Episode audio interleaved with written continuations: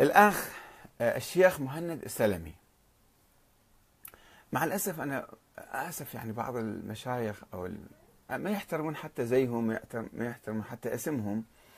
يعني عندما يتحاورون مع واحد مختلف معهم نظريا يمكن تقدم أنت نظريتك ورأيك باحترام وبهدوء.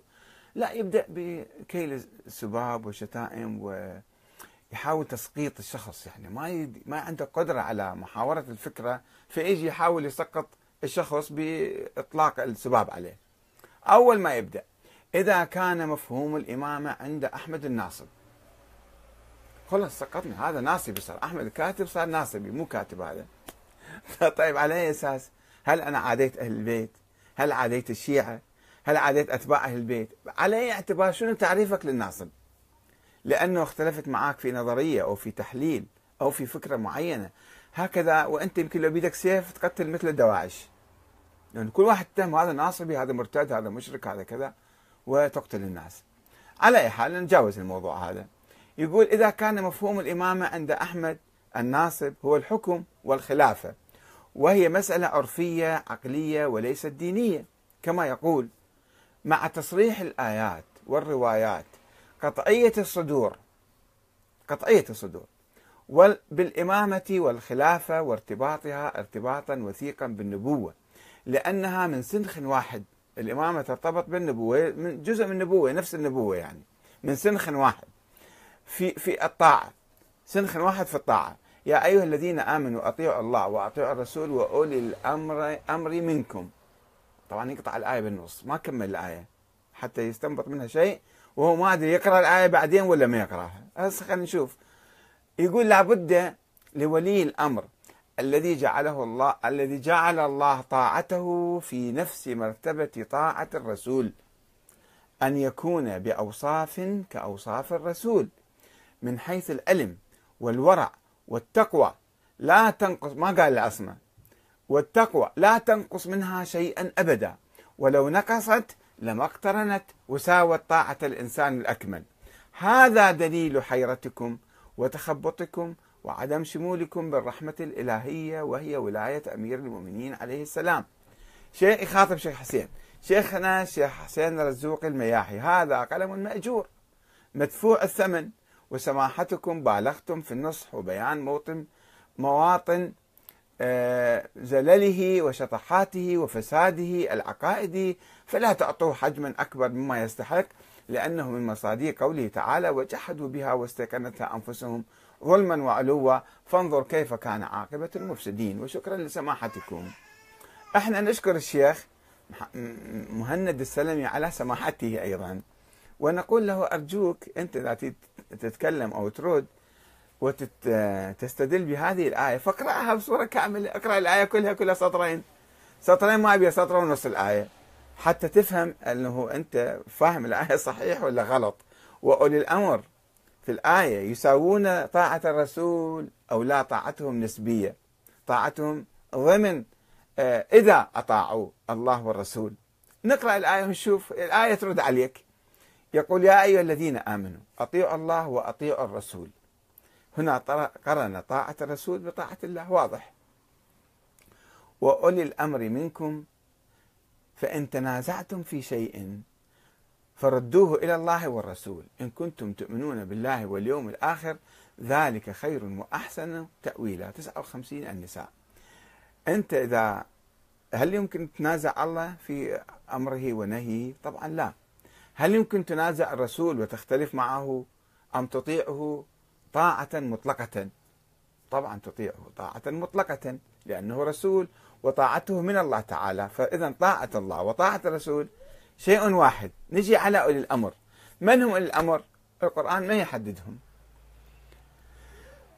وأنت بكيفك تجي تحط كل واحد يمكن حتى المرجع تسميه أولي الأمر أو الوهابيين والسنة الملوك يسموهم أولي الأمر، رؤساء يسموهم أولي الأمر. وكل واحد يسمي نفسه أولي الأمر، فأنت منين استنبطت اولي الأمر طاعتهم مثل طاعة الرسول؟ تقول لا يتفلسف الان أنه هذا اللي الله قرن طاعته بطاعة الرسول لازم يكون مثله بالمواصفات، طيب هذه فرضية أنت قاعد تفترضها. طيب نشوف الجزء الثاني من الآية. فإن تنازعتم في شيء مع من يعني مع أولي الأمر فإن تنازعتم في شيء فردوه إلى الله والرسول الله القرآن الكريم يعني موجود في القرآن الكريم وإذا الرسول موجود نفسه هم نرجع إلى الرسول حتى يحل المشكلة. وقد تنازع المسلمون مع أولي الأمر مع قادة الغزوات أو الولاة اللي كان يعينهم النبي وفي الطريق آه، يروى عن واحد منهم أشعل نار وقال ألم يأمركم النبي بطاعتي؟ قالوا له نعم. قال إذا فادخلوا في هذه النار. قالوا مو معقولة؟ النبي هو إحنا آمنا بالإسلام لكي نهرب من النار فشلون دخلنا بالنار أنت؟ فلم يطيعوا وجاءوا إلى النبي وقالوا له هذا فعل بنا هكذا في الطريق. فقال لهم لو دخلتموها للبثتم فيها أنتم ما عندكم عقل؟ فإذا الرجوع لدى الاختلاف مع أولي الأمر الرجوع إلى القرآن وإلى السنة أو إلى النبي محمد. يعني طاعة أولي الأمر ليست طاعة مطلقة. يعني ليسوا مصدرا ثابتا ونهائيا مثل النبي. إنما نطيعهم في المعروف وفي حدود الشريعة. فإذا تجاوزوا أو اختلفوا أو أو أي شيء صار مثلا بيننا وبينهم مشكلة إحنا مو مكلفين بطاعة أولي الأمر. ولكن هذا الأخ الشيخ مهند السلمي يقرأ نص الآيات ما يكمل الآية كلها حتى يشوف أنه الطاعة هنا نسبية وليس وبالتالي لا يشترط بولي الأمر أن يكون معصوما أو أن يكون مثلا عنده صفات آه، مثل مثل الرسول أوصاف مثل أوصاف الرسول من حيث العلم ذاك ينزل عليه وحي. شلون ينزل علم على الإمام أو على ولي الأمر مثل النبي؟ من حيث العلم يعني الأخ مهند السلمي يتصور أن أولي الأمر اللي هو باعتقاده هم الأئمة مثلا 12 هؤلاء كان عندهم علم مثل النبي. وهذا شيء كفر بالله تعالى حقيقة. آه، من حيث العلم والورع والتقوى. بس ما أدري ليش ما قال العصمة النبي معصوم هؤلاء معصومين. المهم يقصد هذا الشيء. يقول لن تقص منها شيئا لا تنقص منها شيئا أبدا. ولو نقصت لما اقترنت وساوت طاعة الإنسان الأكمل اللي هو النبي. من قال لك أصلا في مساواة؟ من قال لك هنا النبي في مورد هذا الحديث؟ فإذا هذا كلام كله عبثي وخيالات و... ومع ذلك ينفعل ويسبي يسمي اللي ما يرفض كلامه هذا ناصبي وبعد شوية هذا جحدوا بها واستكنتها أنفسهم. مش ما عنده آيات يطبقها على معارضيه يا أخي إحنا في مرحلة حوار. نريد نقرأ تراثنا. نريد نقرأ فكرنا السياسي. نريد نفهم الأزمة الطائفية اللي عندنا اللي عايشين بها نريد نخلص من عندها ونطلع من عندها. وذلك بإعادة قراءة التاريخ قراءة النظريات. في ناس جامدين متحجرين وما يقرؤون بعمق ولا يقرؤون بصورة شاملة كاملة. يلتقطون بعض الكلمات من بعض الآيات ويحاولوا أن يكونوا لهم نظريات. حتى يظلوا مسيطرين ومتشبثين بهذا التراث اللي سبب لنا هالأزمات سبب لنا الدكتاتورية الدينية وسبب لنا الطائفية والعنف. وشوف العنف ماله أكبر دليل على ذلك العنف اللي عنده. هو مؤمن نظرية ما يقول هذه ظن أو هذا اجتهاد من عندي. لا هذا كأنه الحق المطلق نازل عليه. وأي واحد يخالفه فهذا يعني هذا جحده وسكنته أنفسهم. آه، والحوار متواصل إن شاء الله في المستقبل إذا كان في أسئلة أخرى.